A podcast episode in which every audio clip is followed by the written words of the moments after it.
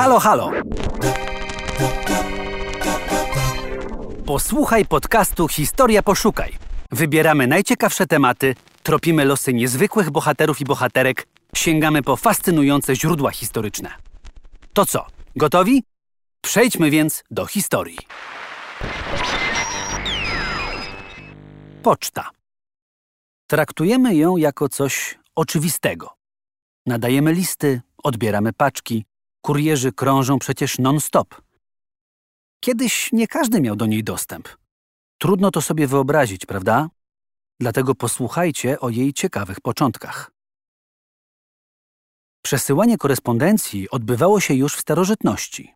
Przez setki lat dostęp do niej mieli tylko nieliczni. Książęta, kościoły, uniwersytety i cechy rzemieślnicze tworzyły własne organizacje posłańcze.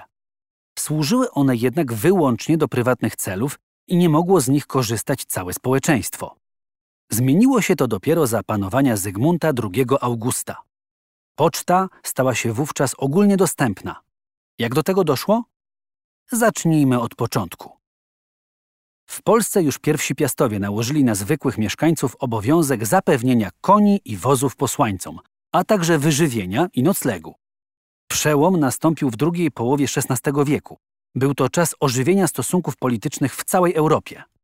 Z Polski często wysyłano posłańców do Italii ze względu na małżeństwo Zygmunta I Starego i Bony Sforcy. Królowa zmarła we Włoszech w 1557 roku. Pozostawiła nierozstrzygniętą kwestię 430 tysięcy dukatów pożyczonych za życia królowi Hiszpanii, Filipowi II. Chęć odzyskania pieniędzy od dłużnika spotkała się z licznymi trudnościami. Skłoniło to Zygmunta II Augusta do wytoczenia procesu w sprawie spadku po matce. Ponieważ odbywał się on we Włoszech, król musiał ciągle kontaktować się z przebywającymi tam polskimi dyplomatami, doradcami oraz adwokatami. Aby usprawnić korespondencję w 1558 roku Zygmunt II August ustanowił pocztę, czyli konie rozstawne. Działała ona na trasie Kraków, Wiedeń, Grac, Wenecja. Ze względu na wysokie koszty, do korzystania z usług szybko dopuszczono osoby prywatne.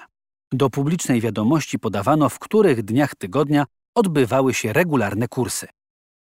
Organizacją polskiej poczty zajął się włoski dworzanin Prosper Provana. Polecił on rozmieścić wzdłuż ważnych dróg stacje pocztowe. Były to miejsca wymiany koni i odpoczynku dla posłańców. Tam również nadawano listy. Kursy kurierów i koszty utrzymania koni na stacjach opłacał król.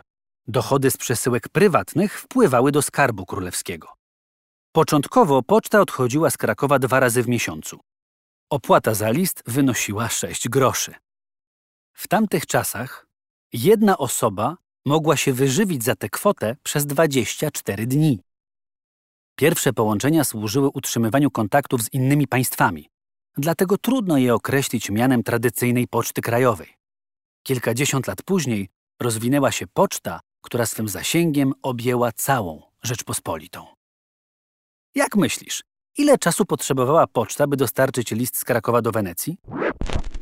Odpowiedź znajdziesz na portalu Historia Poszukaj w artykule Izabeli Kupiec pod tytułem Poczta, czyli konie rozstawne. Jak spór o spadek przyczynił się do powołania polskiej poczty. Historia. Poszukaj.